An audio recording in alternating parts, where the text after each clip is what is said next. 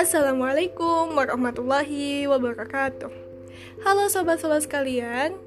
Kenalin, bagi kalian yang pertama kali datang ke podcast aku Aku Ananta Gevira Nur Fatima um, Semoga teman-teman yang mendengarkan podcast kali ini Senantiasa diberikan nikmat kesehatan Jadi bisa senantiasa beramal baik untuk orang-orang di sekitar Oh ya, untuk podcast kali ini aku bakalan ngambil materi yang simpel aja. Jadi ini jadi sifat podcast kali ini tuh cuma buat sekedar mengingatkan ya. Aku yakin banget kalau misalnya teman-teman yang mendengarkan mendengarkan podcast ini itu sudah tahu nih tentang 10 malam terakhir bulan Ramadan.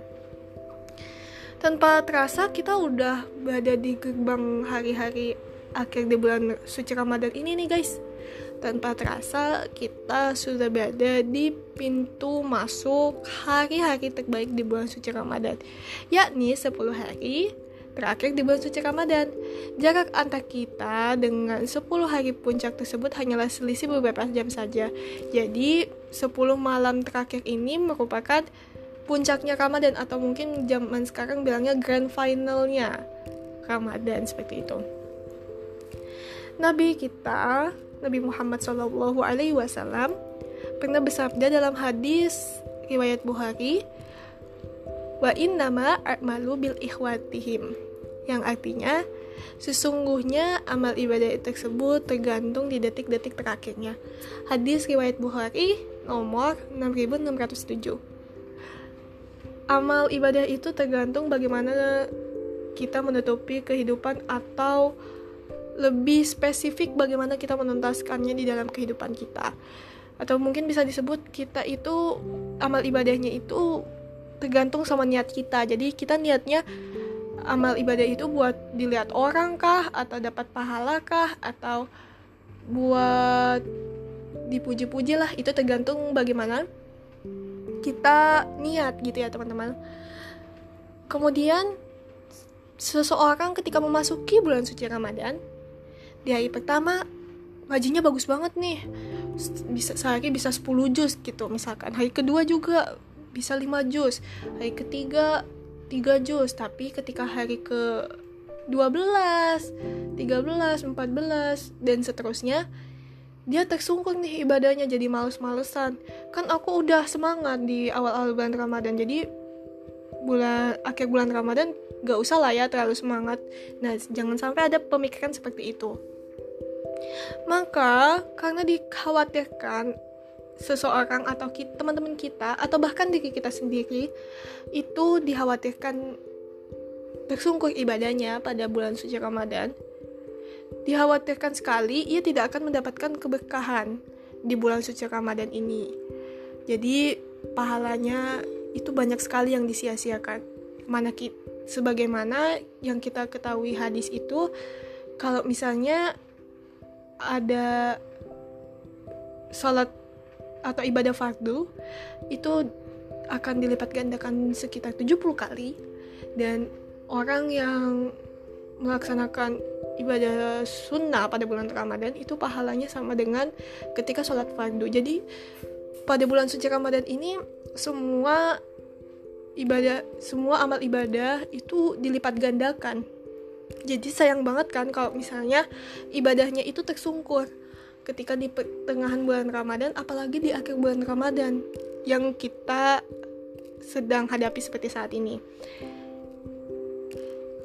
10 malam terakhir bulan Ramadan merupakan hal atau hari-hari terbaik. Ini adalah hari-hari yang dimuliakan oleh semua umat muslim yang terdahulunya itu seperti para sahabat, para ulama, para tabiin, tabiat dan sebagainya itu sangat dimuliakan sekali 10 malam 10 terakhir 10 malam terakhir bulan suci Ramadan.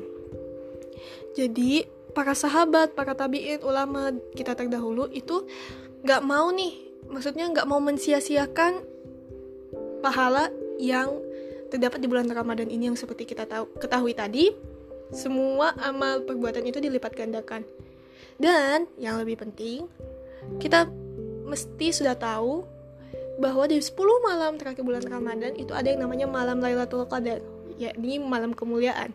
Kenapa disebut malam kemuliaan? Karena malam ini uh, lebih baik daripada seribu bulan. Jadi seribu bulan itu kurang lebih 10 tahunan lebih ya teman-teman. Wow, subhanallah sekali.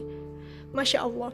Oleh karena itu, ada beberapa hal dari aku, contoh agar kita bisa sukses atau beberapa ibadah contoh ibadah yang perlu kita perbaiki lagi.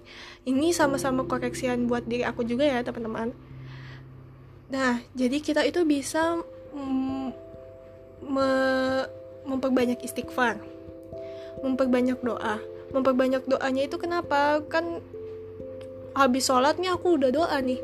Tapi kalau misalnya mau doanya dikabulkan atau mau permintaannya dikabulkan itu kan juga harus sering-sering meminta kepada Allah kan ya teman-teman agar segera dikabulkan seperti itu. Memperbanyak amal baik perbuatan dan menyempurnakan kembali sholat dan ngaji kita. Jangan sampai sholat lima fardu itu ada yang bolong. Jangan sampai kita cuma sholat zuhur maghrib asar tapi sholat subuh sama isyaknya enggak karena alasannya ngantuk. Jangan seperti itu ya teman-teman. Dan kita usahain banget lagi untuk berubah menjadi berubah menjadi pribadi yang lebih baik. Seperti menyempurnakan ngaji kita memperbaiki bacaan kita dengan tahsin gitu ya. Mungkin sekarang tuh zaman sekarang itu banyak sekali ya teman-teman di mana uh, buka tahsin online atau webinar online. Jadi teman-teman bisa mengambil ilmu dari situ. Sekian dari aku. Um, kurang lebihnya mohon maaf kalau ada kesalahan kata dalam podcast kali ini aku minta maaf sebesar-besarnya.